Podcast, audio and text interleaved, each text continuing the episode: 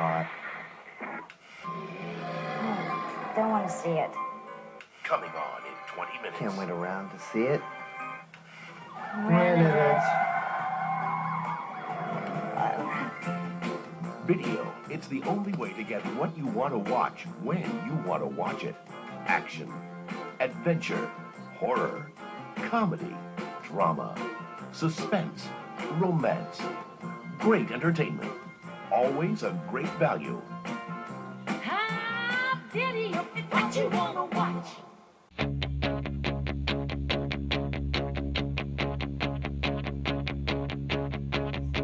I heard you on my wireless back in 52. Lying awake, intent and tuning in on you. If I was young, it didn't stop you coming through. Ow, ow. They took the credit for your second symphony.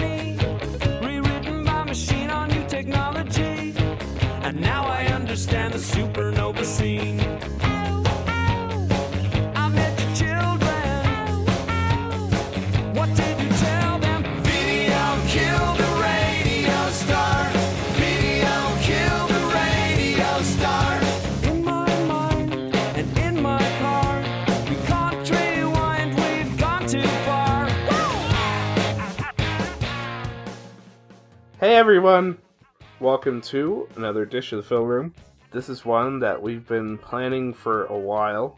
Yeah, this was going to be kind of our uh, nostalgia cast because I'll be turning 30 at the uh, end of February, so because of the sad fact that Blockbuster is closing its physical doors. they will continue in various forms, and I think some of the franchisees uh, still have the rights to use the name. Oh, good. So they can continue. Yeah, there's there's still a few blockbusters out there, and they will continue on. I mean, some are successful. Blockbuster isn't the end all be all of video stores, but it's they're a giant, and when a giant closes its doors, well, you know, it's a sad day. It, it's it's the uh, it's the death knell of the industry. Yeah, pretty much. There are plenty of other independent stores, again, you know, like we just mentioned, uh, they're, you know, not just Blockbuster, but everywhere. And, you know, we'll be plugging the ones that are local to us. Um, we encourage you to go out and find and support uh, those few remaining. You know, just, just keep this little thing alive. But, you know, we're not here to talk about the sad times. We're here to talk about the good times We are indeed. we're gonna start way, way back. I'm gonna fire up the way, way back machine. Video stores loomed large in both of our histories. Honestly, it's when you say what's your first memory of a video store, it's as easy to say what's your first memory. Right. You know, not not just in our childhoods, but in our lives as a whole. You know, even up until this point. Uh, My first video store was in Viersburg, Indiana. It was a nice little store. Uh, they had a nice little setup. I distinctly remember a Silence of the Lamb poster in the window. Wow. and uh, yeah, and that's you know, it shows you how far back that is. Yeah, and that's one of those things. You know, it looked, you know, like a horror movie poster, and uh, it's nothing I thought I would ever see or like. But you know, funny how that works out. The system was when you'd rent a movie, like you'd take a you'd take a movie off the shelf, you'd go up to the thing, and they'd exchange the cover for like just like a blank box with the title of the movie written in marker and you know the movie inside. I think that's the way it was with most, wasn't it? Yeah, it, it was for me. I have to go back to Houston. Uh, uh, it was definitely that way for a lot of the ones there. Uh, it was that way for a lot of the ones in, you know, just in general. And it honestly, a lot of them still work that way. A lot of the independents still work that way to some degree. Hmm. Wow. But yeah, I remember. I also remember they ha- the part of that system was if you saw a box and it had a rubber band over it, that meant it was taken. It was already checked out. I remember the Viersburg store had like always, always, always. There was like a TV behind. It was like a little living room setup behind the counter.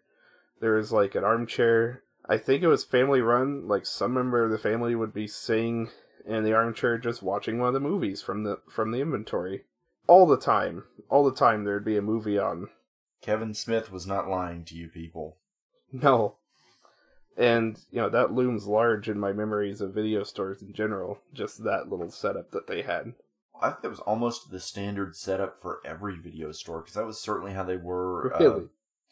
you know, obviously not the big chain stores, but you know, the smaller stores. That was how it was for us. Yeah. That's interesting. But yeah, you know, it's. I think that's a signifier that these people really loved what they were doing, and uh, believed in what they were doing. You know, keeping up with the new releases and say, you know, so that they could recommend. Yeah, this is pretty good. No, this one, this one sucks. But yeah, the that was my first video store. You know, it's got a lot of children's rentals out of that one. What was your first one? Um, my first one was a store in uh, Houston, Texas, uh, off Jones Road. My memories are eh, a few years older, but uh, you know, very similar. Again, the same setup. I just remember the standees. I remember Oh yes, the the posters. I remember all of it. I mean, I remember that it all was kind of fascinating to me. back in the day they went a little more all out to promote a new release. Toward the end it's just up, they're on the wall. That's enough. Now, back then they'd have these really elaborate standees that were almost on par with what you see in theaters today. Um, Yeah. by the way, is it just me or have the theater standees gotten so much more impressive of late? They kinda have. That's come back big time. Yeah, like the recent uh, Captain America one actually has like a little plastic replica of the shield sticking out of it. Yeah, that one's awesome. I'm I'm happy to see that. But yeah, I mean, I'm with you there. The uh, the things that I remember about it were, I mean, I remember all the posters on the wall. I remember it's one of those things. I remember how bizarre the set of releases was. Like, it wasn't bizarre as a kid what movies were there, but I mean, we almost forget as adults just the late 1980s were still a time when video wasn't quite as homogenous as it is now. So video stores would stock weird titles for kids and adults. The studios still weren't quite sure what to make of it.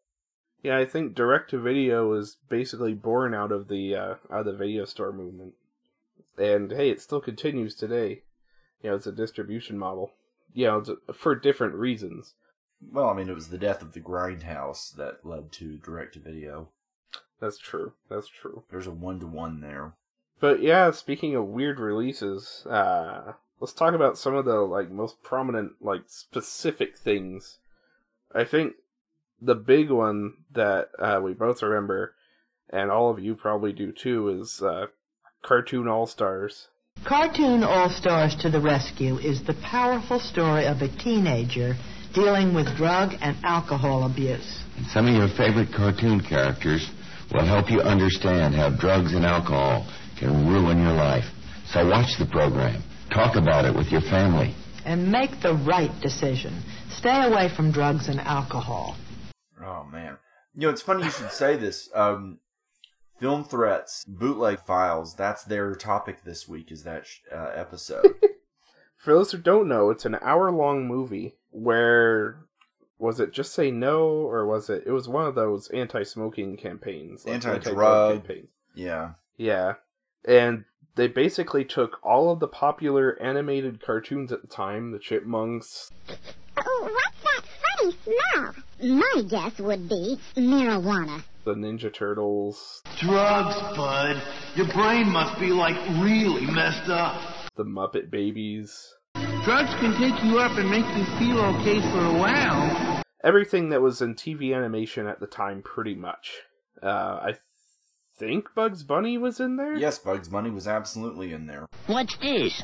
A joint? The Smurfs, I think, were in there. Garfield was definitely in there. Interesting fact: Garfield is the reason the show can never be repeated. Really? See, they'd cleared all the rights except Oh, shit. for Garfield. Um, Oh shit. Jim Davis was a, was a good sport about it and said, "I won't sue you. You can't run it again." Hey, going through life with a blue lampshade is work enough. Wake me when the lasagna comes.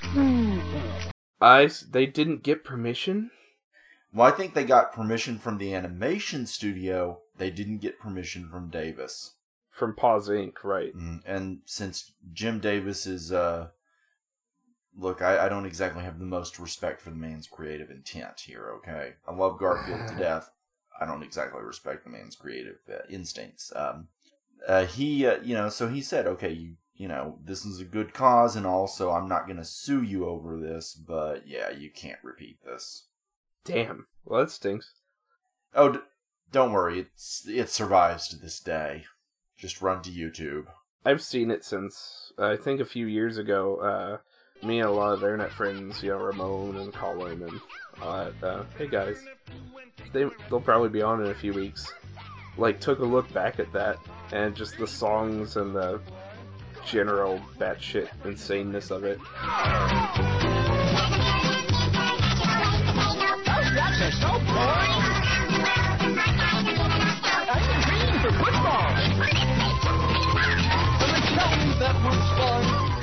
But yeah, I mean, it had everybody in there, everybody that uh, cross studio, and you know, looking back, it was like it's the most fucking bizarre thing ever. It is. Like Nostalgia Critic covers it well. We're gonna post a link to his his review of it, but you know, talking, seeing your favorite characters talking about like real life problems, drugs. Toto, something tells me we're not in cartoon territory anymore. Yeah, it's surreal. Also, of like of the Ninja Turtles. Okay, the Ninja Turtles were extremely popular at that time, and Mm-hmm. they chose the worst possible Ninja Turtle to uh, try and uh, give you an anti-drug message. It's Michelangelo, isn't it? Yes, worst possible turtle. Ugh! No, he's the party animal. You don't. You don't. Michelangelo's the one who was obviously stoned. Oh, April, what I really wanted was a tea and toast pizza. And I'm not saying that to be sarcastic. I'm an I'm a huge Ninja Turtles fan to this day. Um, guys, go out and read the IDW comic series if you haven't read it. It's great. I need to. It's awesome. I mean, I really still love the the Ninja Turtles. But let's face it, Michelangelo was always kind of the character who, looking back at it in retrospect, yeah, he was obviously supposed to be a stoner. And there's nothing wrong with that. It just makes him awesome. Yeah, yeah. Maybe this was part of his rehab. Yes, yes, yes. He had to, that's why he had to do it. That's why he had to do it. Uh, That's right. but yeah, you're you're right. It was this weird special. I remember that it was a free rental at several video stores. Huh, really? I don't remember whether it was for ours, but, you know, because I wasn't the one paying the money. But, damn. Yeah, I could see, I could see how that would be.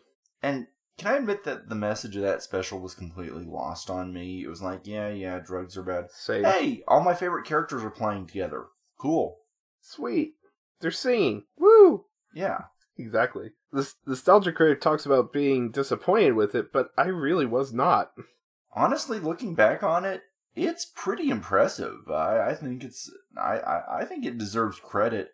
It's a wacky idea, but you know, and yeah, it probably works best if you're uh, doing shots while watching it. I'm sure there's a great drinking game to be played out of it. But you know, it is good. The the the special is beautifully animated. It's it's really well done, and I think it does its job.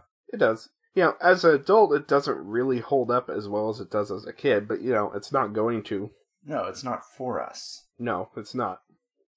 Oh, it's for our younger selves. Yeah. But anyway, that's that. I think you mentioned, like, favorite distributors. FHE was a big one.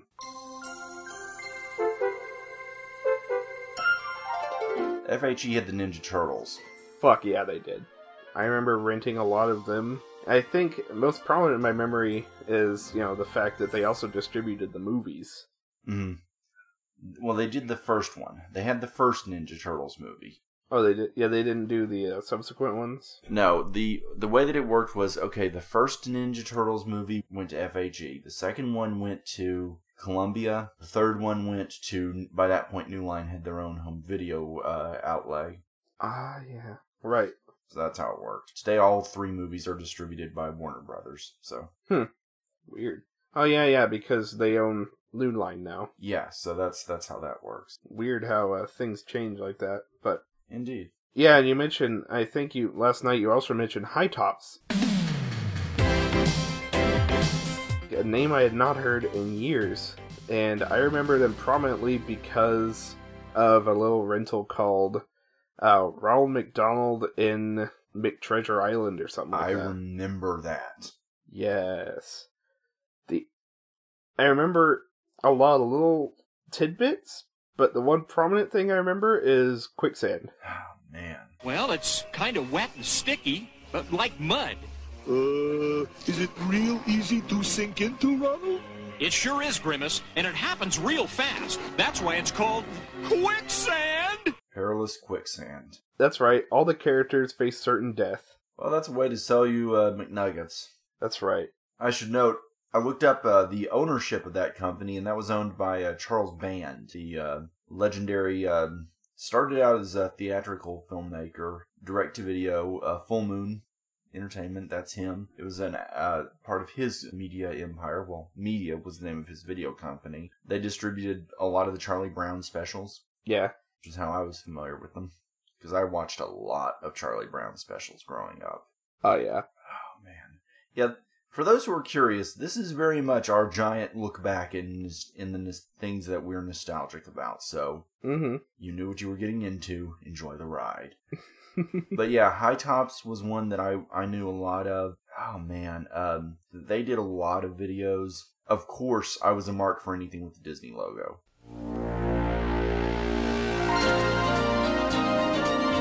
Oh yes, of course.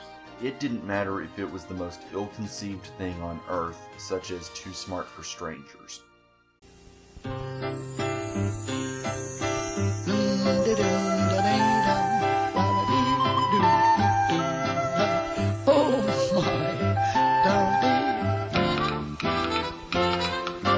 Too smart for strangers. That's me, Winnie the Pooh. I'm a bear who takes care everywhere, and so should you be too. That was another one of those PSA things where the point was kind of missed because it's Winnie the Pooh.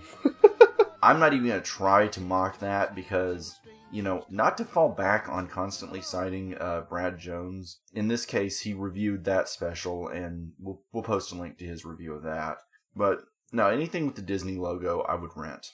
And I would rent it in a heartbeat. So I, I saw so many like the collect the collections of classic cartoons. Disney was good about getting their old cartoons out. Yeah. Uh, Winnie, Winnie the Pooh, I remember being a big rental. Oh, me too. Especially there wasn't there like a show with like a live action Winnie the Pooh Yeah. wraparound. Yeah, yeah, yeah. Well, that's what I'm talking about. So, welcome to Pooh Corner. That's Too Smart for Strangers was their episode about um, stranger danger and Hmm. I'm sorry to say this to some degree pedophilia. What if somebody does grab me? Then scream and kick and bite. Fight with all your might and try to get away.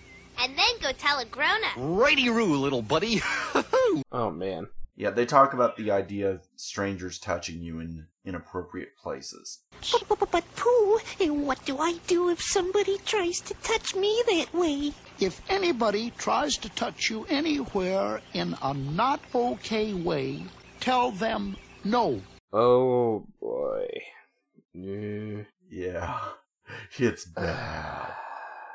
if I had, if we had the time, I would pause this, have you watch the review, and then we'd come back so that you could try to figure out what the hell you just seen. We don't. Oh my god.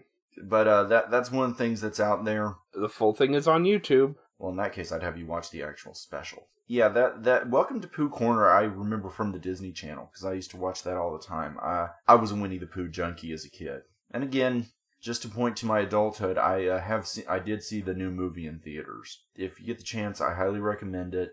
It's only sixty three minutes, and it's just good classic Winnie the Pooh. Yeah, we have it. I need to watch it.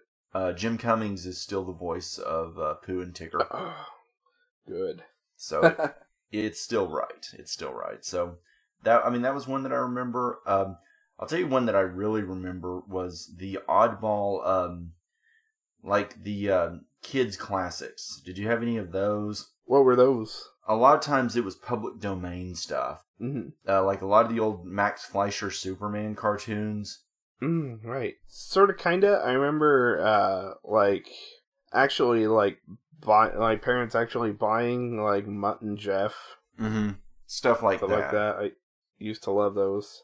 Yeah, yeah, yeah, absolutely. Anything that they could uh, put out on video for free. Yeah.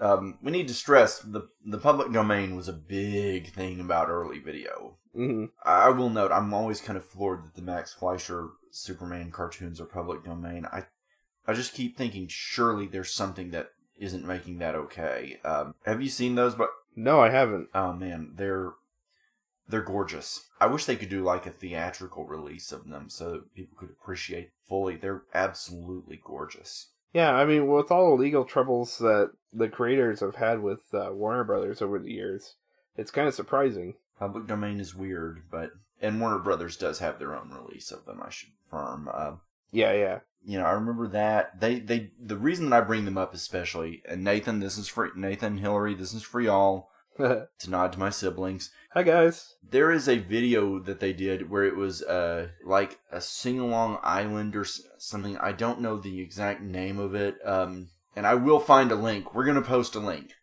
This is gonna be a link heavy episode, y'all. Um, Oh, God, yeah. and it was these people singing and it was just i mean it was public domain songs and all that and songs that they wrote themselves it was 22 minutes it was as cheap as they come it was silly it was campy but i loved it as a kid so there you go Did you did you watch any of the We Sing videos? oh yeah i watched those Oh, yes.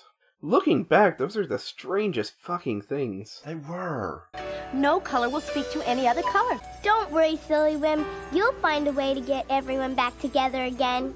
You're right.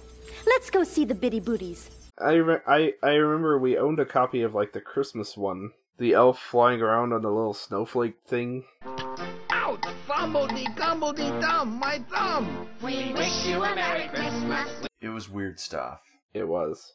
you also had all those like weird TV episodes of like weird shows. Um, one of the video stores that I went to had the 1970s Spider-Man TV show, The live action one or Uh, the the uh live action one. Oh my god. No, not the awesome animated one that was great. No, the, the weird live action one. Uh, Wow. there's a reason that doesn't have a DVD release. No, I've seen clips from it. It's uh, It's atrocious. it's less Spider-Man and more I don't even know. Like it doesn't it doesn't revolve around heroics. I don't even know why he bothers to put on the suit. And then when he does it, he's walking with that whole ass in the air thing. because they were clearly doing it so that he would be like walking on, like for w- wall crawling. It was hilarious. I am obviously not on a flat surface. No. Yeah. Let's all be grateful they waited until now to do the movies. Thank God, yeah. So, I mean, that was some of the weird stuff that they had. I remember I kind of regret not renting the Gumby movie, but I remember it had like a huge box. Yeah, it was a clamshell. Yes. Clamshells. Oh, man. That's something that everybody talks about when they do these casts, and we might as well too. Yeah, remember Yeah. the clamshells? Yeah, we still have some of those. All the Disney movies came in those. The only comparison I can come up with today was that, you know, some videos were in, like, just the uh, standard cardboard box, and some were in the clamshells. And today they have, you know, the, uh, when you buy a video, they just come in the box, and some have slip covers. Those were like the slip covers of those days. They were puffy. They were big and puffy, and plastic, and were deformed if you crushed them. Yeah. The the stereotype was that you would either have the genuine kids classics. Um, I remember Babe was a clamshell movie, uh, Mm-hmm. and rightly so. Um, or you would have the um, boy, this isn't even remotely deserving of that. Uh, like um, the Magic Voyage, the uh, Christopher Columbus animated movie that went direct to video here. Uh, yeah. That was that was common. Yeah, that was the thing. I, re- but I remember the Gumby movie one being especially huge, and that was pretty cool. I was a big fan of Gumby back in the day. Once uh, my sister rented, but I en- I also enjoyed where the Ramona, uh, the Ramona and Beezus show, Mm-hmm. And uh, you know they would just adapt the Beverly Cleary books straight into an episode of that show. That was pretty cool. I remember that. I was uh, I was a big fan of uh, Beverly Cleary, and those were pretty good. Uh, Sarah Polley actually played uh, Ramona on those. Oh, nice. The uh, director slash actress uh, who was so awesome in Splice. Mhm. Yeah, she she she was Ramona. So that was that was. I did not know that. Yeah, yeah. She, Nice.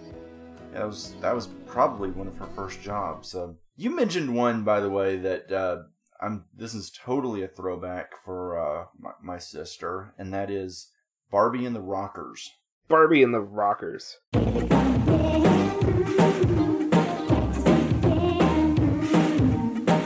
God, you two on that one? I had a sister. We watched it a lot. Yeah, I mean, I only saw it once, and it was at like a babysitter's.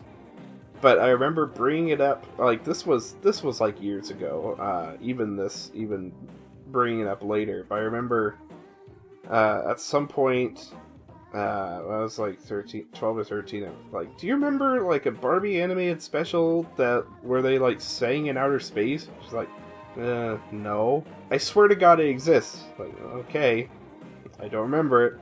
Yeah, and then seeing that box, it's like that was the one. Yeah, yeah, I, I remembered it very clearly.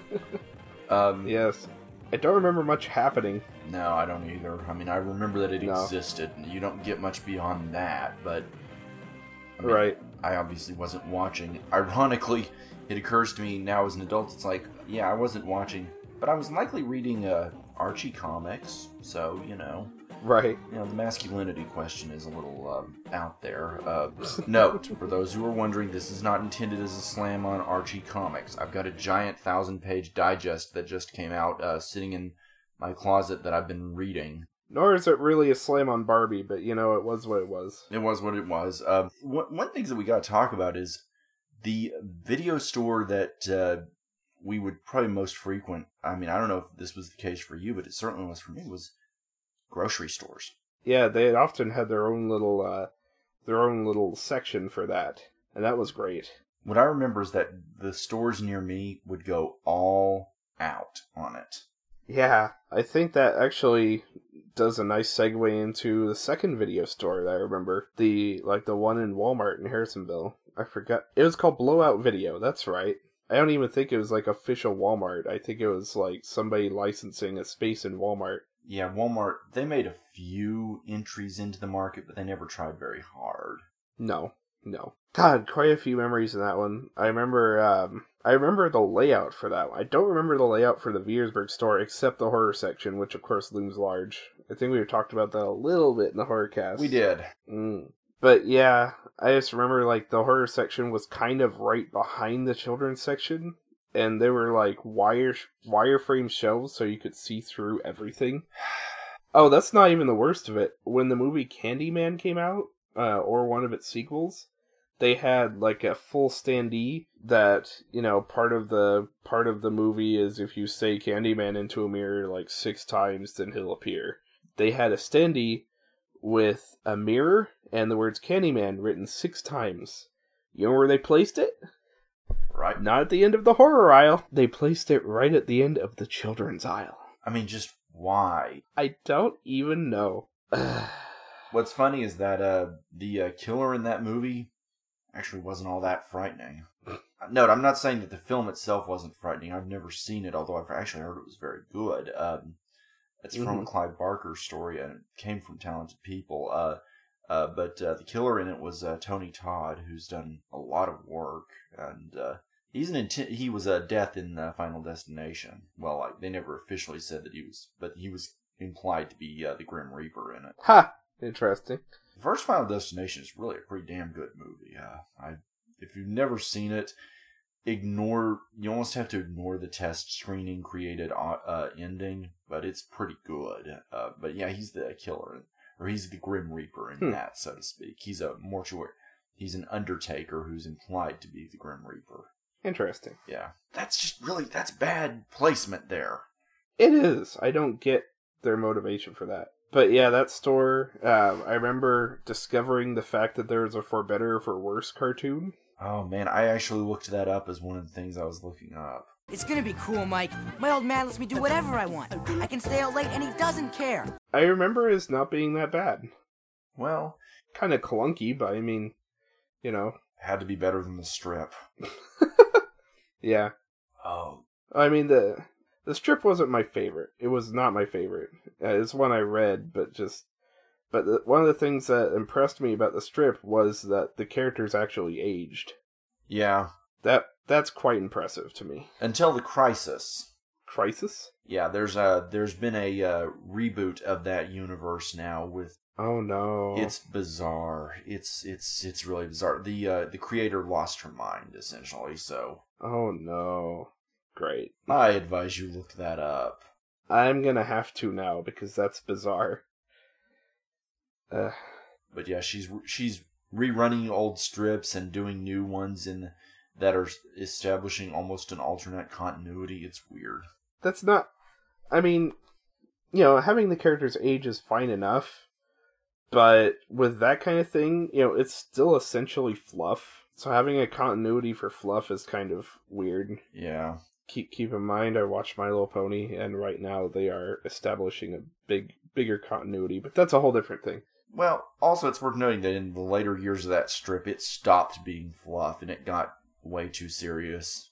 Uh, But yeah, I, I remember those specials. I watched a few of those. not horrible, Not horrible. not the worst. Not as good as the Dennis the Menace ones.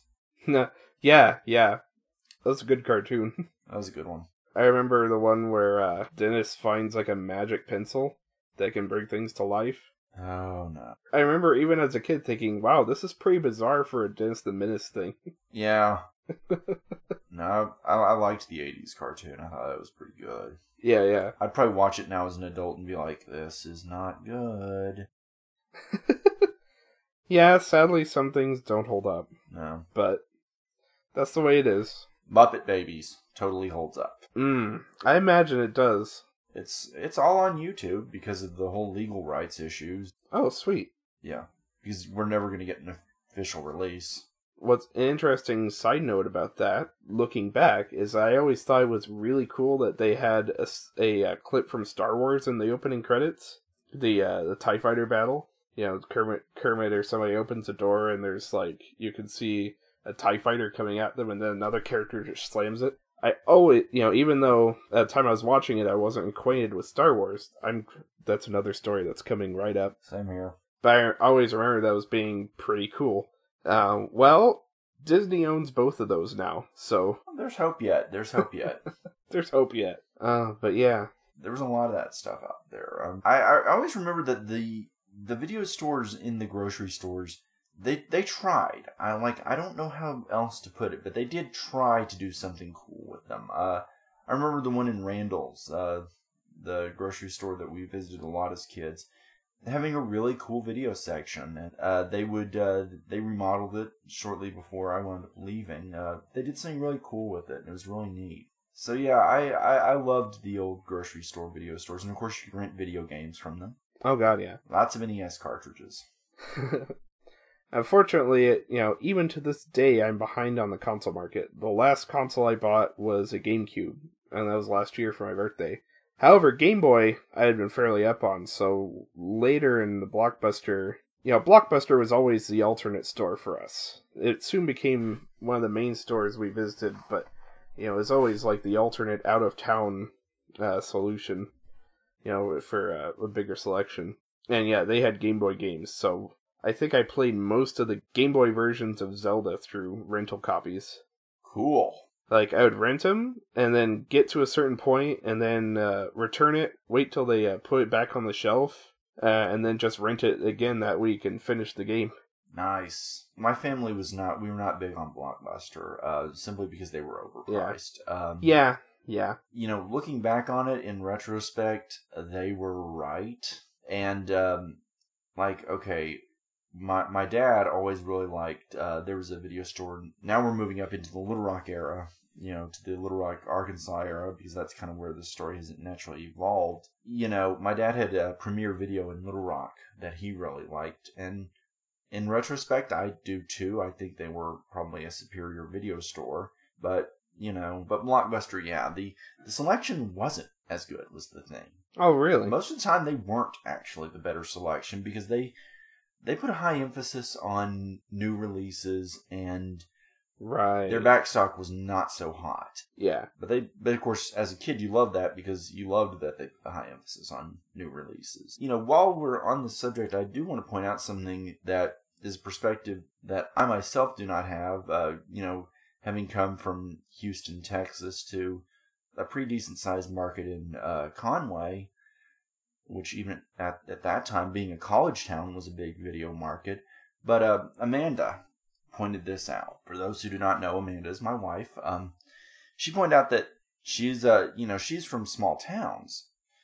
And she pointed out that for small towns, the video store was amazing because they didn't have movie theaters. Yeah.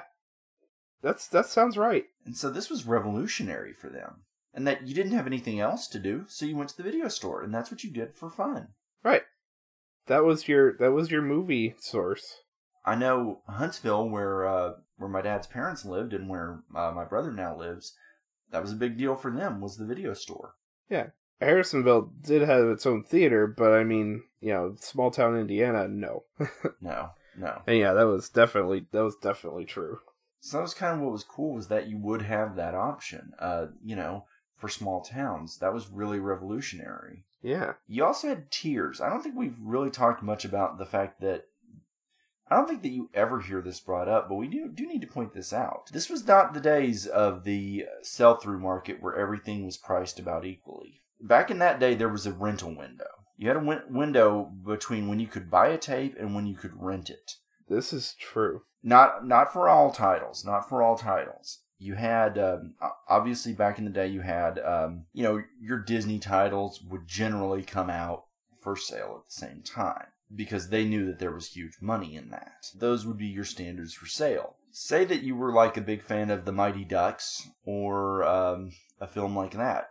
Well, you were waiting. You were waiting a few months to buy that. Yeah, that makes sense for that because you know the, the video stores gotta make their money. If you can just go out and buy it, why rent it? So they would put the tapes on. Uh, uh, they would price the tapes at like eighty to hundred dollars a tape. Yes, the thing I remember about that is Oh Brother Where Art Thou came out on video, and boy was that movie popular. And the very strange thing about that was that it came out on DVD first. You know, at a time when not a lot of people had DVD players. I distinctly remember a lady going up to the counter and uh up to the counter, it's like, Well, you know, do, do you know uh when we're gonna be able to buy like videotapes? It's like, well, no, I mean to to purchase it, it's like a hundred bucks right now. Like really? it's amazing that you could buy like the DVD for 20, 30 bucks and uh video the uh, less superior videotape for like a hundred. Well, there's a there's a reason, and uh, I don't want to touch on that reason just yet, but there's a reason. We'll get there. We'll get there. Um, because I want I want to stay on the tier thing for a moment because I want to point out this would lead to in video stores you would have very different tiers of qualities of like okay your blockbuster they're going to have all the new releases and they're going to have a lot of money invested in those new releases so they could afford to get like a bunch of tapes of Addams Family Value. Right. They could afford to, to do the outlay on that. They would have a little bit of a harder time if you were a smaller video store. So what you would do is that's where you would see a lot of your Vidmark releases, a lot of your Full Moon movies, a lot of the Puppet Master movies, like a lot of your really bad uh, direct to video kids movies would come that way you could always kind of like tell the tiers of video stores. I, I, even as a kid, I could notice a difference between, say, the Harvest Foods video store and the uh, Blockbuster in terms of what they were stocking. That's true. I don't remember that that was a thing, but that's true. And I feel like that probably is a key reason that you have a lot of the internet culture that you have today of people like us who grew up watching some of those movies, grew up taking them home. Uh, you know, we we're not that far removed from having done the Fantastic Four 1994 cast, and really, would that have really been out of place with those movies? Absolutely not. That's one that I would have definitely watched as a kid and remembered fondly. I mean, come on, Munchie. Was it really that? Was it that much worse than Munchie? The answer no it was a hell of a lot better um, but but i mean that's that's being repetitive we've already addressed that But I'm just making the point. That's what you had in that day. Was you you definitely had tears and one thing that I think that we're in danger of uh, passing over is the fact that remember that you could used to be able to rent VCRs. Yes. Oh my god, yes. I Oh wow. That's amazing. I f- completely forgot about that. Yeah. Uh, that was one memory I made sure to dredge up. That's such a bizarre thing. Like, it's not really for then because, you know, not a lot of people, uh, it was still a new thing, but wow. It was it was bizarre. I mean, but yeah, you used to be able to rent VCRs, and these were not like little easy to port VCRs. These were gigantic, clunky pieces of equipment. I think we rented a few in the day. I was talking to my mom in the lead up to this cast, like just kind of saying, "Hey, this is what we're doing next." She's like, "Yeah." It's like you know we we were thinking about uh, ways we could like just have like some nice family entertainment, and uh, well, we we went and bought a VCR. I remember we also had a tape rewinder. Oh man, that's another. That's you know not to sound too much like BuzzFeed, but that's another thing that kids today will never remember. Mm-hmm. Be kind, rewind. Kids, you used to have to rewind tapes, and it was so fucking annoying when you got a tape home and you found that it was at the end of the tape and you had to rewind it before you watched it. So annoying. But yeah, Yeah, totally a thing. it, it was totally a thing, and you would you would usually have to sit there. It would be aggravating. It it literally took about four or five minutes to rewind through like a two hour tape. And it was even worse if you had like one of those extra long play tapes that you Mm. like when you would record TV and you would record like six to eight hours of TV. Six hours. Yeah. I I had a number of those tapes. Um, Sometimes the VCR like would not kick into high speed mode until like two minutes in. oh It would like rewind very slowly. I have no idea why they did that. yeah, VCRs.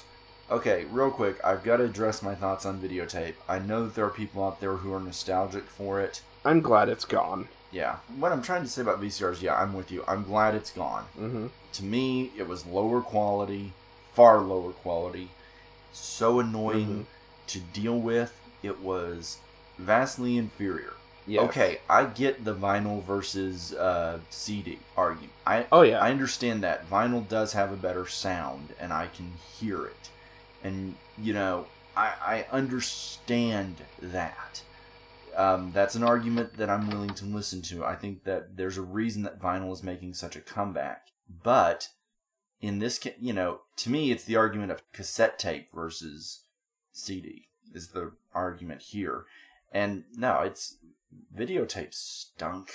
You know, there's a reason why 8 track has never come back. Yeah, I mean, it's so inconvenient. Like I've never had I've never personally had to deal with 8 track, but god have I god have I heard about it? Have I read up on it? And just mm, no.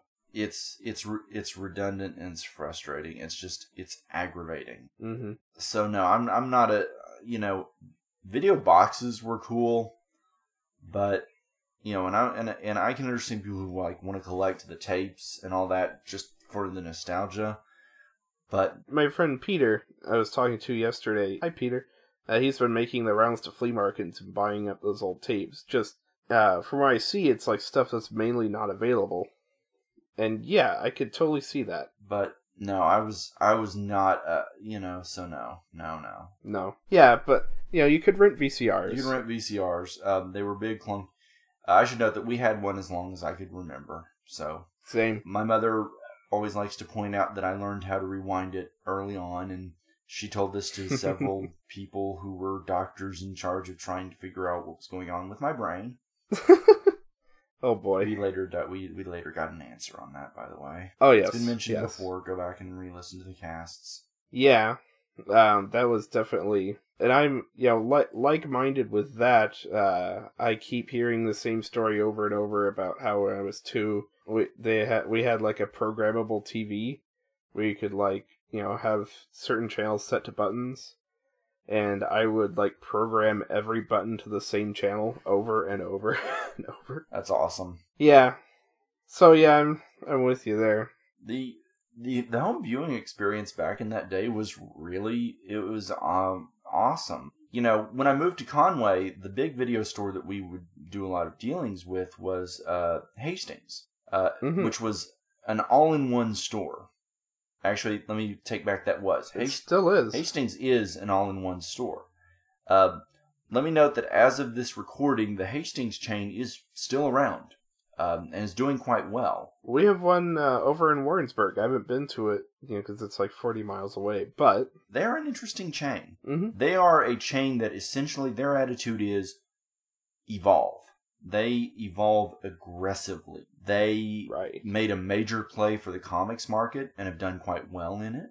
When they realized that music was going downhill, they decided to get aggressive into the comic book market. They have very good graphic novel selection. They, uh, when they realized that the book market was starting to take a, a tumble, they got aggressive into the used book market. They're still aggressive in the video game market, very aggressive. They're still aggressive in the video market. I mean, going to Hastings was an all in one experience as a kid. I didn't spend much time on the video end, much more on the uh, book end, but still. book end. I haven't had much experience with Hastings, but I have been there. Last time I was there was like 2010?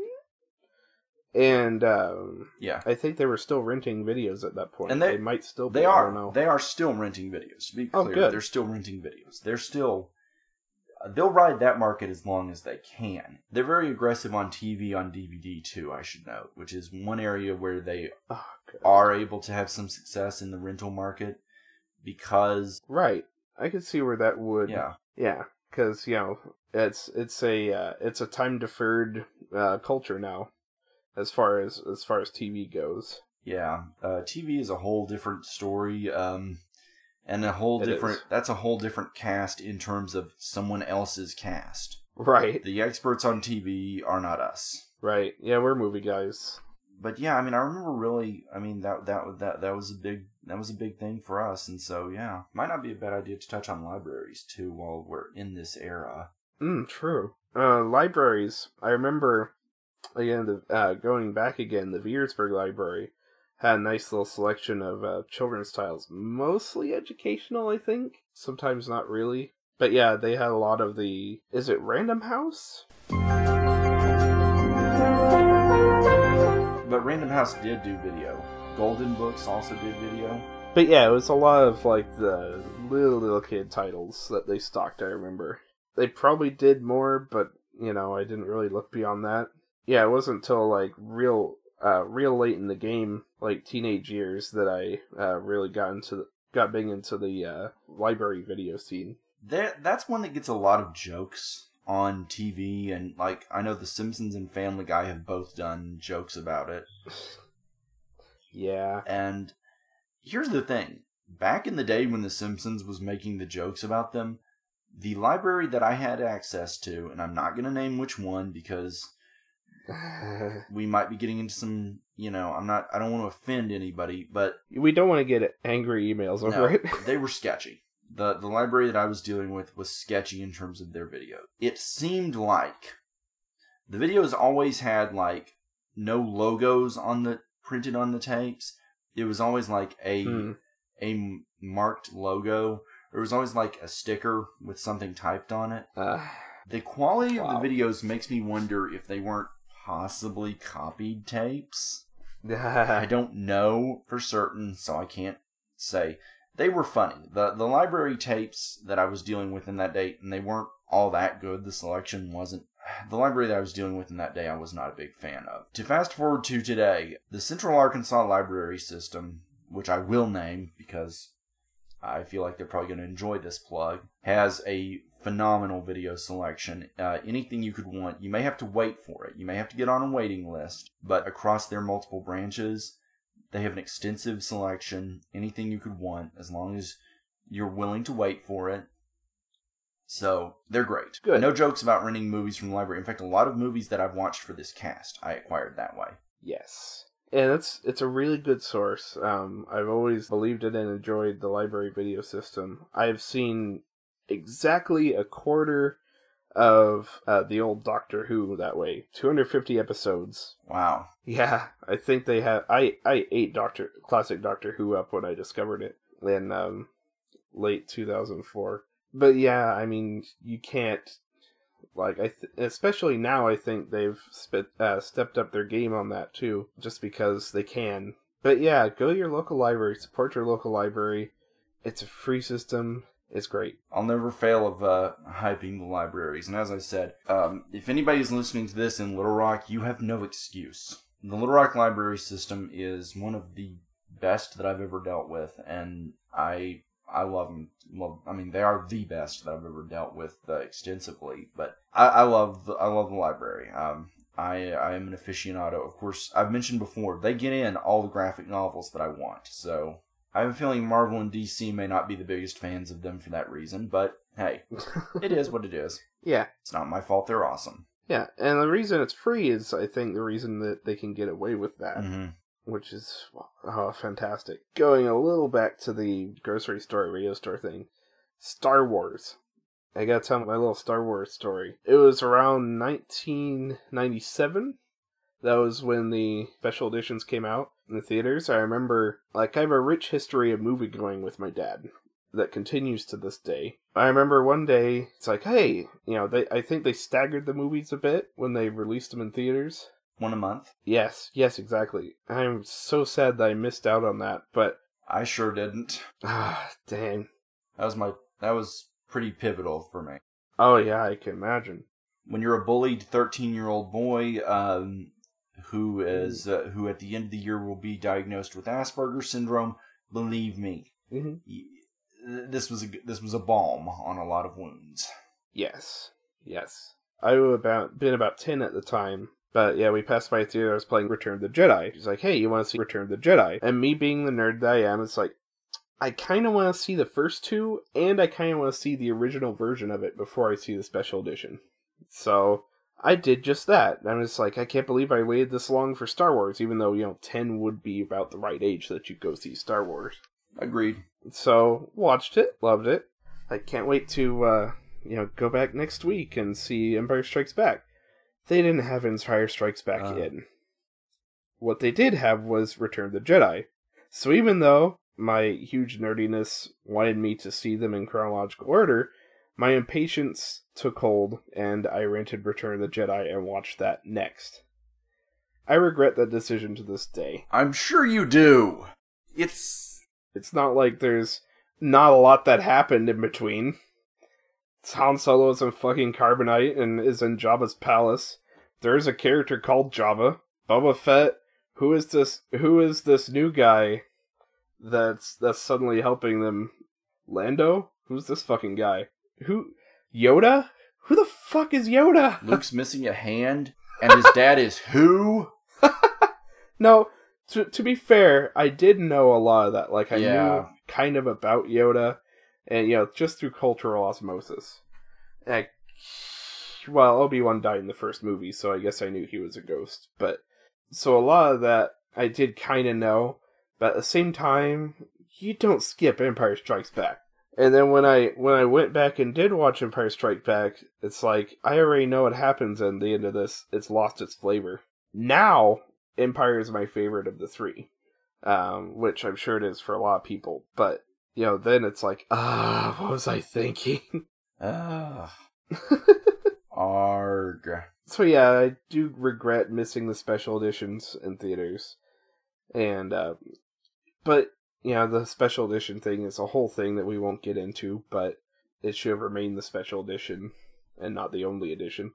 Disney, please, please remedy that. Yeah, come on, this is what y'all are good at. Um, but as I said, I mean, to me, this was something that, yeah, that was definitely uh, a, a moment for me. I, I, I was kind of in a similar situation. I watched, um, I watched Star Wars. I watched uh, Empire. I was trying to save Jedi for uh, theaters. I couldn't do it, Mhm. and I gave in and watched it. nice. Yeah. So that, that, but I did see all three in theaters. I've seen all six. Good. I've actually seen all seven theatrically released Star Wars uh, films. Oh, you saw the Clone Wars one? Yes, I did. Our separation last time was uh, a bit abrupt, and I do blame Jabba for that. I'm not happy I did, but I did. Again, subject for another day. Stinky the Hut, my ass. Truman Capote the Hut. What the hell was that? But anyway, um, anyway, uh, I I get off topic. We're kind of nearing chronologically the point where let's talk about the decision that probably meant the downfall of the video store as we know it. Yeah, when everything went to digital. One decision that was made. You could point to a lot of decisions, but there were several very bad decisions that Blockbuster made. I, I saw this point made, and I, I think that a good argument can be made that this probably was the decision that at least crippled the video store. And that is, DVD did not have the window that VHS had. No. And there was a reason that DVD did not have that window. According to an article on Slate, and I, I feel like that's a pretty trustworthy source on this because they're they have very good business reporting. The uh, head of Warner Brothers, uh, or, or whoever was heading up their video division, came to the head of Blockbuster uh, and said, "Look, we'll offer you the same window, you know, for VHS, same." And he said no. Ha. Because Warner Brothers and Sony were heading up the uh, DVD market. Had he said yes, the the window would have stayed in place. Hmm. He said no. Uh, a few years later, Blockbuster would also have the chance to purchase a uh, burgeoning rent videos by mail, and eventually that uh, company's Mm. goal was to uh, get into streaming.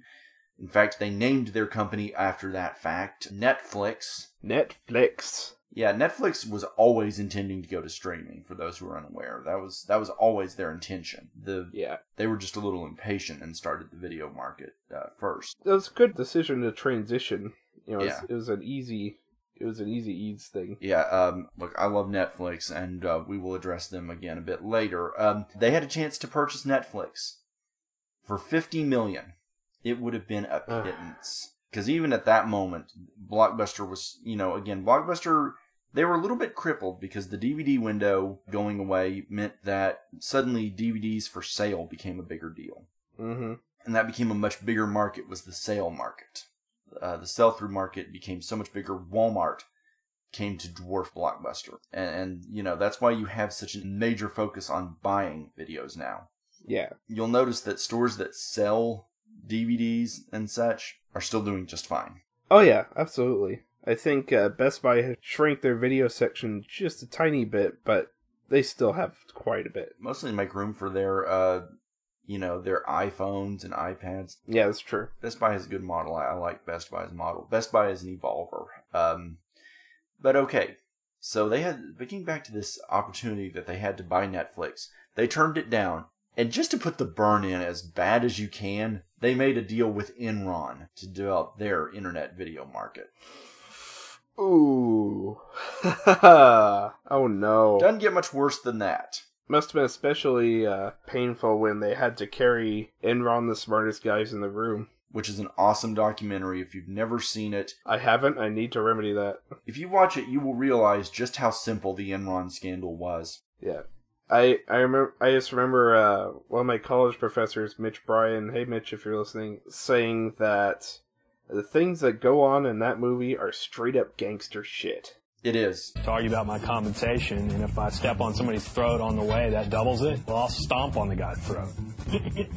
Uh, it is. Yeah. I mean, if you watch this, you'll realize the Enron scandal was just that simple. Mm-hmm. Because initially I thought, no, there's no way it's that easy. There's no way that it was that basic. No, it was that basic. I, I highly recommend the film. But yeah, they that, that that was one that they had to deal with. Um, just for a moment, I do want to note that uh, Blockbuster had a policy of never carrying porn and never carrying NC-17 rated movies. Good. If you want to know why uh, your mom and pop video stores were able to thrive, that's that's why. That's why. Um, a uh, one of the video stores in Conway that's still standing would stock that stuff, and they they were able to survive that way because they were because they were able to carry stuff that Blockbuster wouldn't. That became their niche was that they would carry stuff that they didn't. But yeah, Blockbuster they wouldn't carry porn and they wouldn't carry NC-17 movies. I agree with the first part. I think that's a smart decision. I, I, I don't blame them for that. I think that's a good decision. It's a good Mhm. business decision. I don't agree with the second part. No, NC-17. Most theaters still won't play NC-17 movies. Uh, a lot of the independents will, even unrated ones like the art houses. Um, we don't want to. The problem with the MPA thing is way bigger than this cast and needs to be its own separate cast, and we will do that one. We Yeah. will do it. That one is within the year. Yes, it is. But I, I agree. They should have. Yeah, they didn't. That probably had a lot to do with why you saw the NC-17 marginalized, because Blockbuster held that much sway. Uh, with Blockbuster going away, you're increasingly starting to see studios taking more risks. Mm-hmm. Killer Joe was released last year with an NC-17 to very good response. Hmm. The uh, Matthew McConaughey film. And was Oh, nice. actually cited as one of the reasons that McConaughey's career started to come back in full bloom. So yeah, I think John Waters released uh, a, a, a Dirty Shame he did. with NC-17. He was proud of that. He was very proud of that. It's funny if you listen to him in interviews. Uh, you know, he says that you know that's that's one that I was going to rent. Where was it? No, I was going to watch it on Netflix, but then I realized it was the R-rated version. You know, he, in interviews, uh, John Waters says, "Yeah, so we have the NC-17 version, and then we have like the R-rated version. It's called the neutered version. Huh. Like on the box, it's called the neuter version. At least he was honest. Uh, Yes. I, you know, I'm glad we're on this subject because, of course, that was another thing that started to proliferate uh, in that era. Was you know, in the DVD era especially, because you could get multiple cuts on one uh, disc. Yeah, the uh, the unrated version started to become a thing. Nine times out of ten, the unrated version is crap. Yeah, it is. Just because it's like extra shit that they wanted to, not even for ratings like it became, but just. Yeah, because the initial versions that were unrated were intended to be the versions that they had to get around the censors. These are not. These are rarely like if you see a PG thirteen movie come out and it's got an unrated cut, you know there's nothing more severe in it. No, not really. Sometimes or once in a while it's something that they had to cut out to avoid an R, but. Yeah, the makers of Sex Drive, mhm. a wonderful little comedy that I highly recommend people watch. It's now on Netflix. I highly recommend it. I I think it's one of the most underrated comedies of recent years. They openly mocked the idea of doing an unrated cut. So they just deliberately threw in a bunch of scenes that were obvious and they said right up front, our cut was the theatrical cut. You know, we're happy with the theatrical cut. That was the movie we set out to make. Right. And when I had an option, because I did rent it and watch it with friends, um, I prefaced it with the apology that if I'm wrong about this, you guys uh, can be mad at me. I was not wrong about it. Um, it was just, I mean, I said we're not watching the unrated cut. Um, Judd Apatow does unrated cuts for his movies, and I really wish that the theatrical cuts were more available. Mhm. Talladega Nights on DVD is not the same movie that you saw in theaters, and that's kind of a loss. Some of the new scenes are great. Some of them you see some real missing scenes. Um, Yeah. because sometimes scenes get cut to make way, and so I'm not I'm not a big fan of unrated cuts. Uh, I will say I do like I do like the Superbad unrated cut. Yeah, I would. I'm not- I haven't seen that actually. You but see, Superbad or just the unrated? Oh, the unrated cut. I've seen the I've seen the theatrical cut multiple times. I love that movie. Oh yeah. Oh, that's a, that's, That's a great great movie. movie. That's that's such a great feel good movie. Somewhere I own the a replica of the McLovin license. Nice. well, okay, I can imagine that that one would probably be pretty good uh, in an, in that cut because I would imagine that they probably that one the structure was so loose that I could imagine that the extra scenes wouldn't be too out of place. Yeah, it worked. It worked. I noticed that we're ignoring laser discs. Let's just continue to do that. Yeah. I didn't own one. I knew people who did. I didn't own them. I have no. I have nothing to say. I don't know anything about them. I have only I have only had one experience with laser discs, and that was at my uh, college library.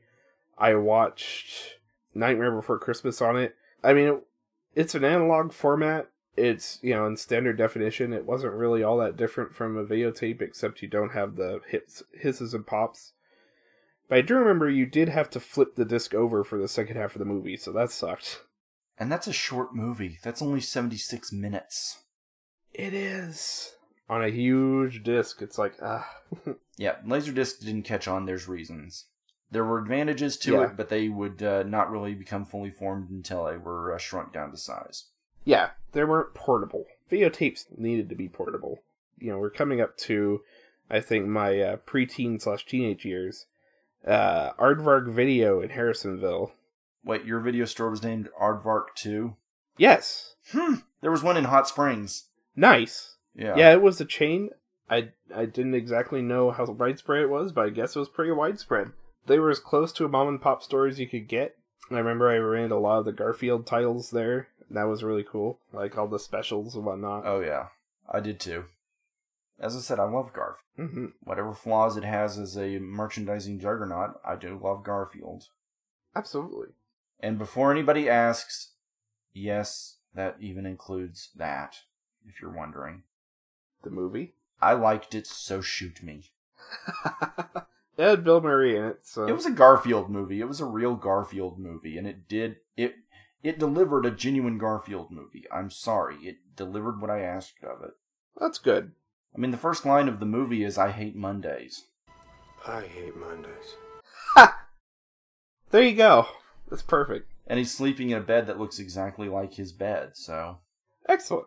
But yeah, Aardvark Video. That has a long history in uh, Harrisonville, the town I had spent the second half of my childhood, like my teenage years. Aardvark Video, and then uh, they moved like across the parking lot. A video warehouse opened up, and something I couldn't help but notice was that pretty much uh, all of the old videos at Video Warehouse still bore the uh, Aardvark Video label. It's like, huh, that's what happened to them. But yeah, Video Warehouse. Ah, I have a story. It's very, it's still painful. Apparently, Aardvark Video had a lot, a lot of vintage tapes that are no longer available. Well, obviously, but they're just rare. The two specifically are the videotape for Hardware Wars. Oh wow. Yeah.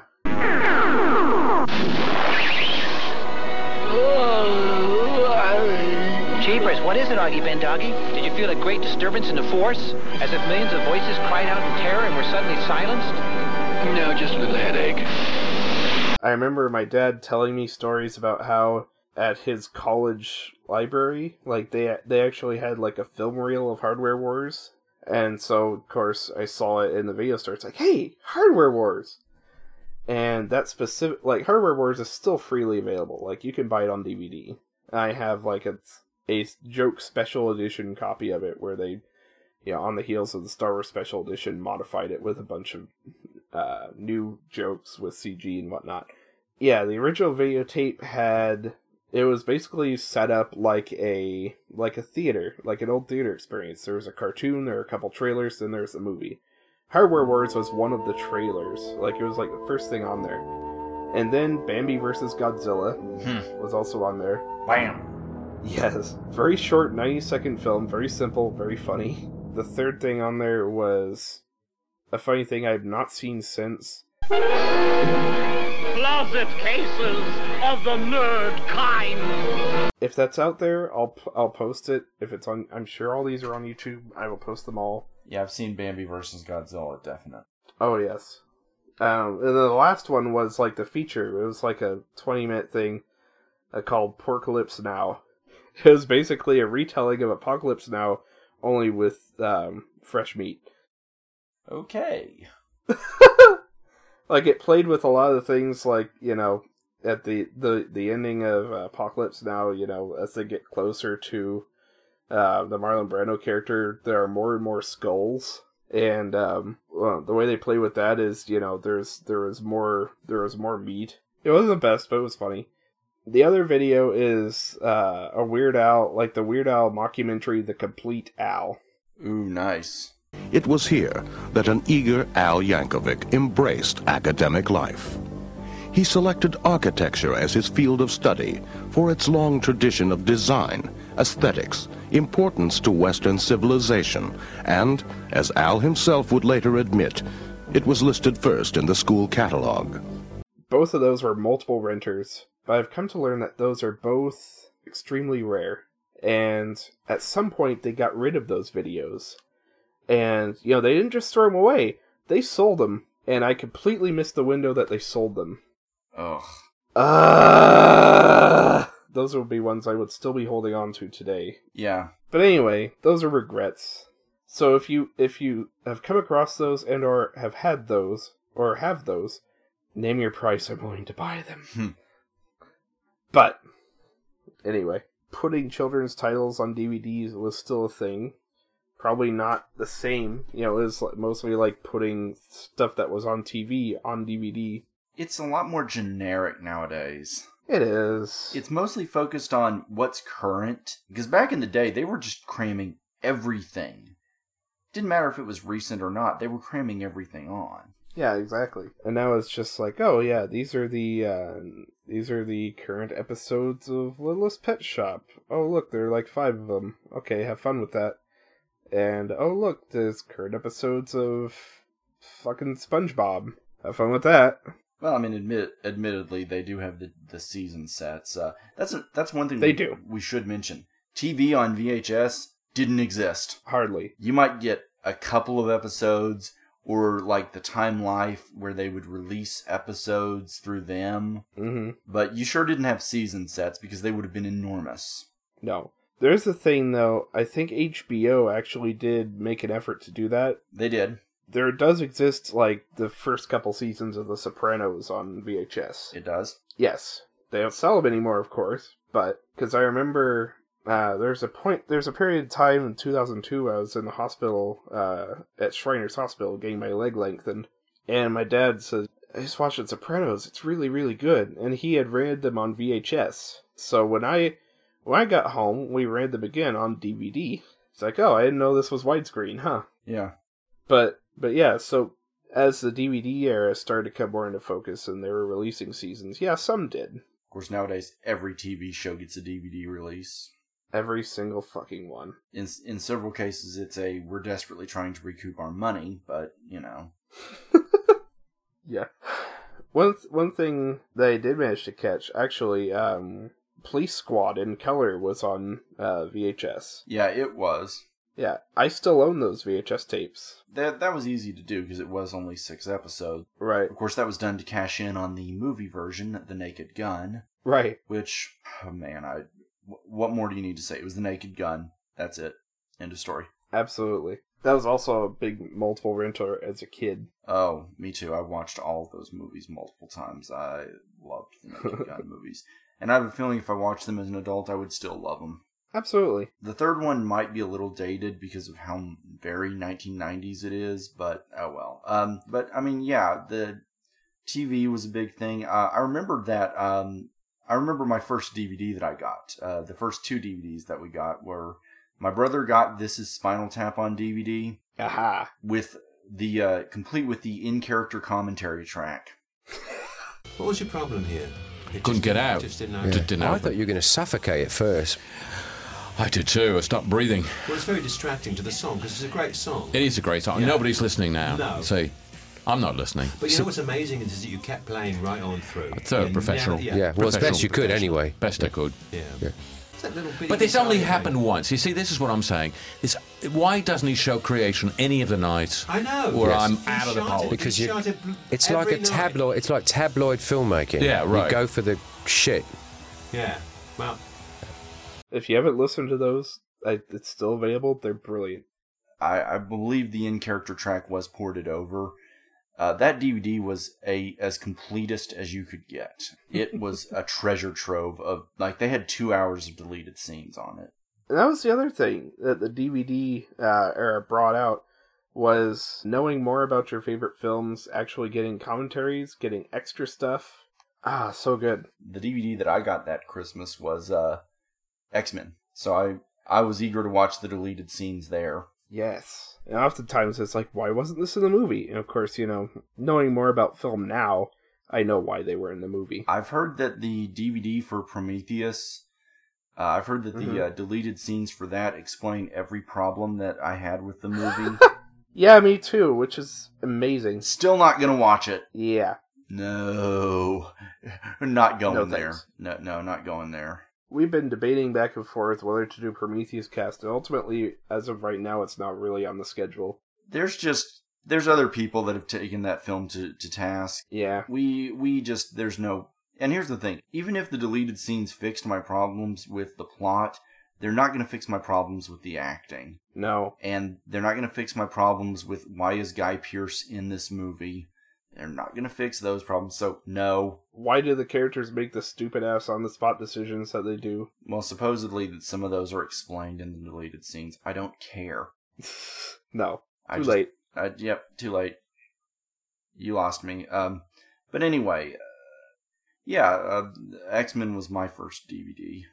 My first, I am proud to say, it was The Simpsons first season.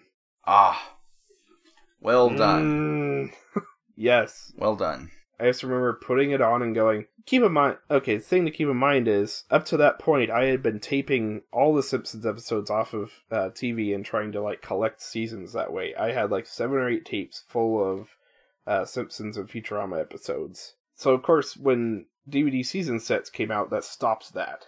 And so, of course, that's over air. We didn't really have cable uh, until recently. Um, so, you know, it's all grainy and all like staticky and whatnot.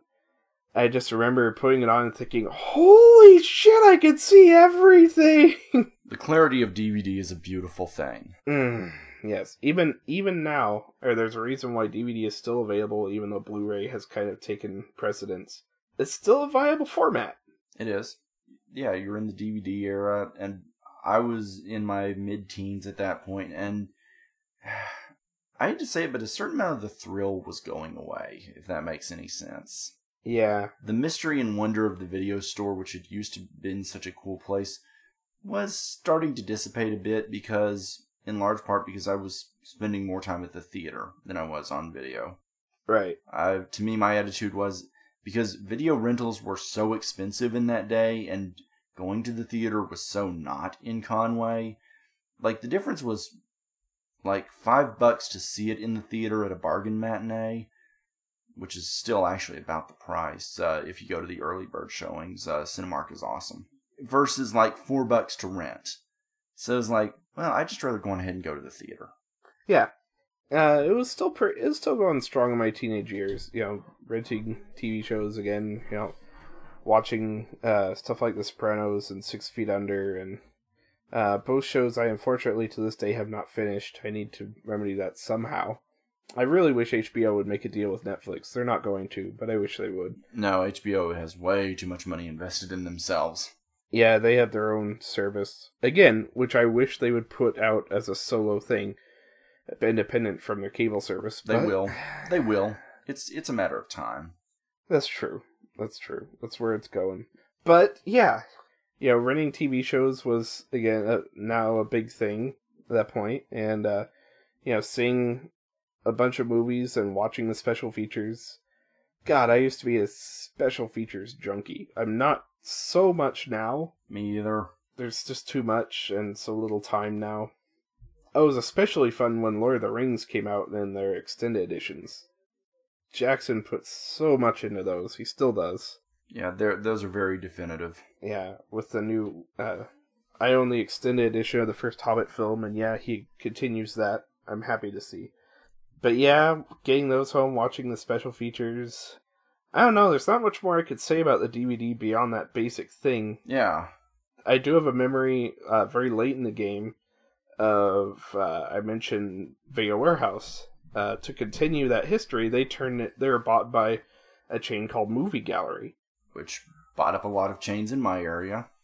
and when they were Movie Gallery, like in my senior year in high school, like in that summer between high school and college, they had like a little apparatus where you could drop quarters in, and if the your quarter landed on a specific platform, then you got free movie. Well, I figured out how to get it to land on that platform every single time. Nice. Yes, and of course, you know the sto- the uh, store employees knew it, and I became kind of a thing. Like every Friday night, it's like, oh, drop the quarter on," and eventually it got to like, "Yeah, okay, go ahead and pick out your video." Hmm. they they never minded because I actually did get another one and paid for services. Well, yeah, you were, you know, I'm- you were the kind of customer they liked having go in there. Um, again, in my case, I would, in my case uh, about that era, it was more that I was coming to know the theater employees, because of course at that point most of them were my classmates, uh, including my friend Lauren, who always used to be good at uh, helping me see movies for uh, nothing. Yeah, Yeah. For nothing was how I got to see Lilo and Stitch, Nice. Jackass the movie, and uh, Harold and Kumar go to White Castle. It wasn't it wasn't all good. That was also how I got to see uh, Dukes of Hazzard. Uh, I'm sorry. Yeah. Again, notice the outlier there. It was free. But it was for free, so it was okay. Um, but as I said, I really loved the video store era, but I'll tell you the moment that I could tell that it was coming to an end was when the grocery store video store started to go away. Yeah, that's no longer a fixture. It is and it isn't. I'll make an argument that it still kind of is, but uh, yeah, again, that's the, we're getting a little ahead of ourselves. Uh, I remember Harvest Foods closed about 1997. Harvest Foods itself closed almost immediately thereafter. Kroger started to phase theirs out about 1998, 1999. I remember the last thing, like one of the last movies I ever rented from them was uh, Shakespeare in Love. Hmm. So, so at least it, I don't know what the actual last movie that I rented from them was, but if if I if in my mind I go with that as the answer, then I'm glad because at least it ended well, you know. Yeah. I'm sorry to say that the last movie I've rented ever was probably The Last Airbender. It was for the Fuck cast. that. It was for the cast, yes. It was for a good cause. Mm-hmm. The cause being ripping it to shreds, but yes. Yes. Um, I remember that when the vi- that when the grocery store video stores started to go away, that was the canary in the coal mine. It was like this is not about this is not going to last. Um, and when the video store died, it I've heard some people say that it died a slow death. I've heard some say that it died a fast death. I would go with I think it was slow. it was slow, but also kind of quick. I think both are accurate interpretations. Yeah. Movie Gallery folded fast. I think they went away about 2009 or so. That sounds about right. No, 2010. I take it back. They I think they lasted until 2010. Fairly recent. They they were fairly recent, uh, but they went. But when they went, they went fast. Blockbuster, of course, just now, but but that's not accurate because Blockbuster died slowly. Oh yeah. I think I I just started patronizing them again uh like mid to early last year because of course I needed sources for movies on this cast. And uh they're they're still existence and uh good place to go. I went in there and it was a sad experience, like the first time for years. Yeah, they were they were practically giving rentals away at like ninety nine cents. You know, they one thing uh have to note, I guess uh you know, they came into scandal for their late fees. Yeah. One of the things they did was say, "Hey, no late fees, but you know, if you don't return it after 7 days, uh, you bought it, and if you return it after you bought it, then well, we have to charge you like a 259 reshelving fee. It's still a late fee, but it's more convoluted. They just they just said fuck it and did away with that. They brought back the late fees because nobody cared anymore. You know what? I think late fees are a good thing. Personal responsibility here. it is. They are. Again, one of the libraries that I patronized as a kid. I'm not naming the library. They didn't do much on late fees, and as a result, I mean, books just it was it was disastrous for them. Mm, Little Rock Library System charges you fines, and they're pretty firm on them. I currently owe them a little bit of money that I desperately need to get to them. Yeah, same with the current library system here. I owe them like two bucks. But you know what? they keep their stuff in stock, and they will charge you if you if a book doesn't come back. They'll charge you. They'll bill you immediately. On the late fees thing, it used to be annoying when you would like loan your card to someone and then they'd rack up the late fees. Hillary and uh, Mm. Nathan, I seriously hope you're listening. and of course, they could probably say the same for me. Um, but you know, I mean, it it was what it was. Yeah. But yeah, that was yeah with Blockbuster. Boy, they got desperate towards the end. Yeah, and of course, um, just recently I rated the uh, I rated their going away sale. I got like, Jesus, I made it like a bandit. I got like fourteen movies from them. And it's just not bad. Like it was still sad to see everything just on sale. And one thing I want, that I have to mention, that I keep wanting to bring up, but just haven't had the right. The local video store called SRO Video. It was like a staple of the local uh, video store scene until 2011. They closed their doors. Uh, I got I got two seasons of Lost that way, uh, and a few movies. Nice. Yes, I got Son of Rambow from them. Ah, that was that was painful. Like that was one that I really wanted to work for eventually, but that you know, of course that never happened. That's one of the other things I regret. You know, not not being able to work for a video store. That was like that was like my dream teenage job. That just never came to fruition. So it would have been cool. But, you know, it is what it is. But anyway, SRO Video, again, you know, tying into the porn thing, they carried a lot of porn titles up on, like, you know, the higher shelves where little kids can't reach them. Um, in a separate room, they carried the family entertainment, and, uh, like, they stocked the NC 17 titles. Like I was saying with, uh, you know, John Waters' A Dirty Shame, they carried the NC 17 version of his movie. You know they had like directors sections like where they just grouped uh, certain directors. You know tarantino alexander payne uh, scorsese. They had a whole section of local films that were free to rent. Cool. my one of my teachers todd norris hi todd if you're listening had a movie called killing michael bay he had like a dvd version of that i remember renting from there uh, yeah they had everything dvd and video it was really it was really heartbreaking to see that close more so than uh, Blockbuster.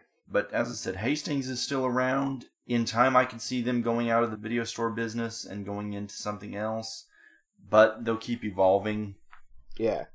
Yeah, Hastings is not in any danger. They're they're doing fine. Oh no. And then let's see. Also around, uh, you've got um, RAO Video in Little Rock, which I've been meaning to get around to and discuss. Which is the uh, time wise, they're probably neck and neck for one of the very first video stores in America. Nice. Chronologically, I can seemingly link them to late 1977, which is about the time that the first recognized video store opened. You know, they're probably not the first, but they're one of the very earliest video stores in the country. They're still existent uh, in Little Rock off Main Street. Good shop. I've got a membership card there. I've occasionally rented from them. Gonna have to in a couple months for one of our casts. I want to point out that's there. That's in existence. Otherwise, video stores in the Little Rock area I think there's like one or two others, but I mean, for that, really, the, the video renting has mostly been taken over by those little red kiosks. Yeah, the Redbox.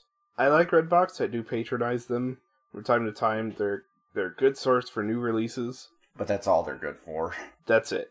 Exactly. Their back stock is woeful. That's not what they're intended for, admittedly. But, you know, because of the size of them, they can't stock a variety. But I can't help but wish that they would. That's what that's what they specialize in is new releases and they're useful for that. Yeah, they are. Blockbuster for a very short time tried their hand at the kiosk market. I don't exactly know what happened. It didn't work. They're not around anymore. Redbox had the monopoly. Yeah, they did. As I said, red boxes can be found a lot at grocery stores. They can be found all over. I'm not a big fan. No, we patronize them, but we're not happy about it. it's more do, down to I don't have any other options. Right, exactly. What we do like, at least I know that I do, is Netflix. Netflix. Let's give some love to Netflix because man, do I love Netflix. Uh, nine dollars a month. Oh yeah, it's totally worth it. Um, fifteen if you really want to get their DVD service. They have more titles that way, but you know, at nine bucks, it's uh, if you have streaming only, it's still a really fucking good deal. There was a lot made when they dropped titles at the beginning of the year, but what gets ignored is that they rotate titles in and out constantly. Right. There are things that are uh, on my instant list that show back up. It's like, oh yeah, that's back. Sweet. Yeah. I can watch that now. Titles come and go. They always add new stuff. They've got a lot of interesting stuff. What we would recommend off Netflix, oh, it's too long to list. Just we recommend Miami Connection definitely. Yeah, yeah. At, at, this point, we hope you've sat down and enjoyed that one. Yeah, I like Netflix. I'm I'm I'm I'm, I'm definitely pro Netflix. Um, you know, at this point, that's where the video market has gone. Is streaming digital. It's gone digital. Every like everything, it's gone digital. Digital comics, which I'm actually surprised that I'm a fan of if you haven't played with Comixology, I highly recommend it. I have. There, it's it's good. I'm not so big on digital books. Not yet a convert to that. Um, like I like Comixology because it's something different from comics. Uh, mm-hmm. I like the panel by panel guided view. I think that's fun. Uh, digital books, I'm still not quite sold on. I really hope that Blu-ray does not go away anytime soon. that's what I fear the most is uh, physical copies of movies going away because I am not a huge fan. Uh, I love streaming because it's a nice, again, it's a nice replacement for the rental system. But I do not enjoy owning movies digitally, like only digitally. I don't like not owning something that I can't touch. Right, exactly. For one, there's digital rights management involved, and yeah, yeah, they have those on DVD and Blu-ray too. But you can play those anywhere. That's the point. point, and you know that's fairly universal. But no, not a fan. I don't want. I don't want to own a movie that I can only watch with iTunes. No. Fuck Apple TV. Yeah. Just fuck it. I'm just I'm not a fan. Uh, I'm not a fan. No. I'm at the end of the day, I still patronize. Like I talk about how I like digital comics. At the end of the day, I'm still putting down ten to fifteen bucks at a comic shop each week Yeah, exactly. because that's how I roll. Yeah, same with. I've been getting a little into the comic scene recently. I love owning the physical um, comics. Like I, I'm more of a graphic novel guy. Well, I think graphic novels are awesome. Yes, like I love. I love the shorter form. Again, the the, the only real running series that I read now is My Little Pony, but I really want to expand into other uh, IDW titles just because. Hey, they do a pretty good job with their uh, licenses. Yeah, I mentioned uh, Ninja Turtles. They're doing great with that. Uh, I'm reading the X Files series right now, and it's just dynamite. Uh, It's, Oh, sweet. It's it's it's very much a true. If you're a big fan, it's which I am. It's very much the same stuff. So I'm on that or month to month, and I'm loving it. So uh, Cool. you have that. You have options out there. I mean, Yeah, there are options. Library, Netflix, digital, definitely streaming, and uh, you can rent movies off YouTube. That's that's actually a pretty good uh, way to do that. uh, yeah, Warner Brothers I know does a lot with that. Yeah, you can also rent. Uh, you know, Amazon has their own little instant thing, but you know they do something that Netflix doesn't, which you can rent movies. If you don't have the subscription, you can still rent movies and TV shows off of uh, off of them. I'm not so big on renting TV shows off of them because hey, if I wanted to do that, I could just go Netflix and or buy the series Yeah, on uh, Blu-ray or DVD. But you know, I watched Godzilla that way uh, when we did our Godzilla cast, um, and that was a really good option. They have a really good player on there. I I was able to library that one. So Yeah. Before we go, I do have to uh, give a shout out to uh, video stores that are still operating in Kansas City. I haven't really been to them, so I can't really account for how good they are. But they're, since they're still around, you know, I assume they're pretty good. Uh, there's one called Family Video. I think that's a chain. Um, looks like they still have rental. You know, they have like a pizza store tied in with them, and uh, I guess a fitness place. And there's another one called Videomania, which is a, I guess, a really huge store. And uh, yeah, they carry adult titles, adult titles, but yeah, they still rent. They're there.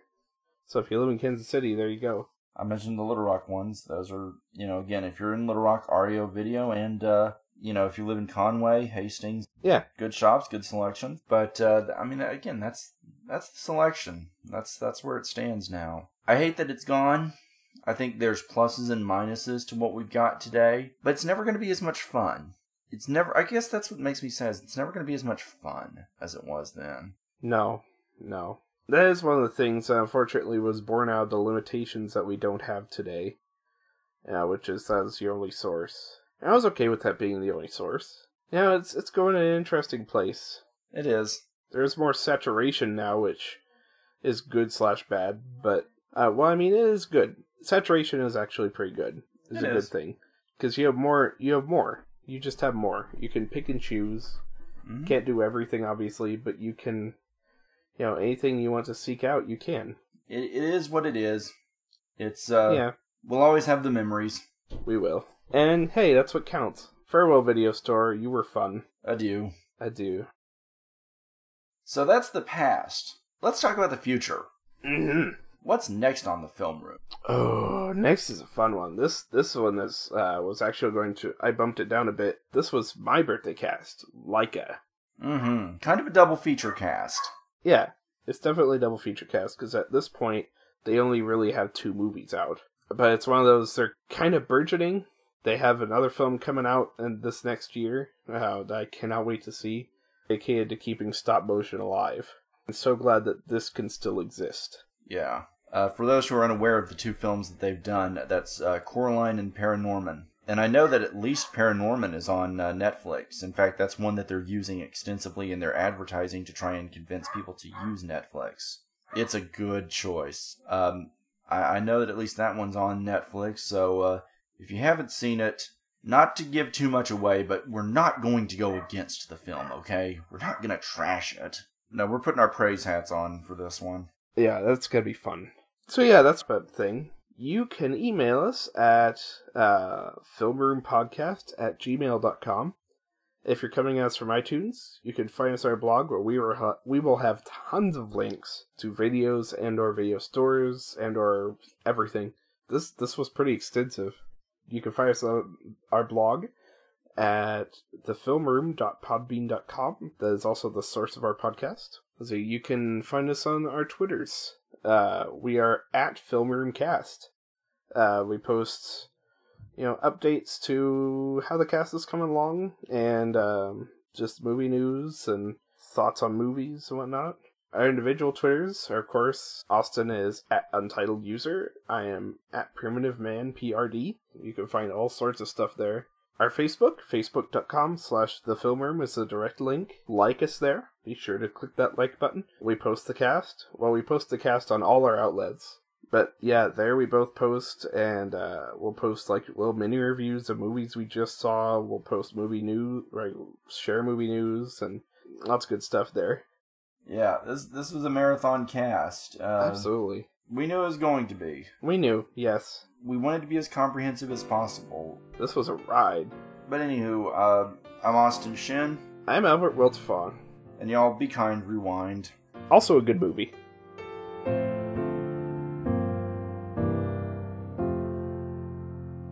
There's more to life than this whole place has. Put your dreams in suitcase. Go to explore another land. Stand in a spot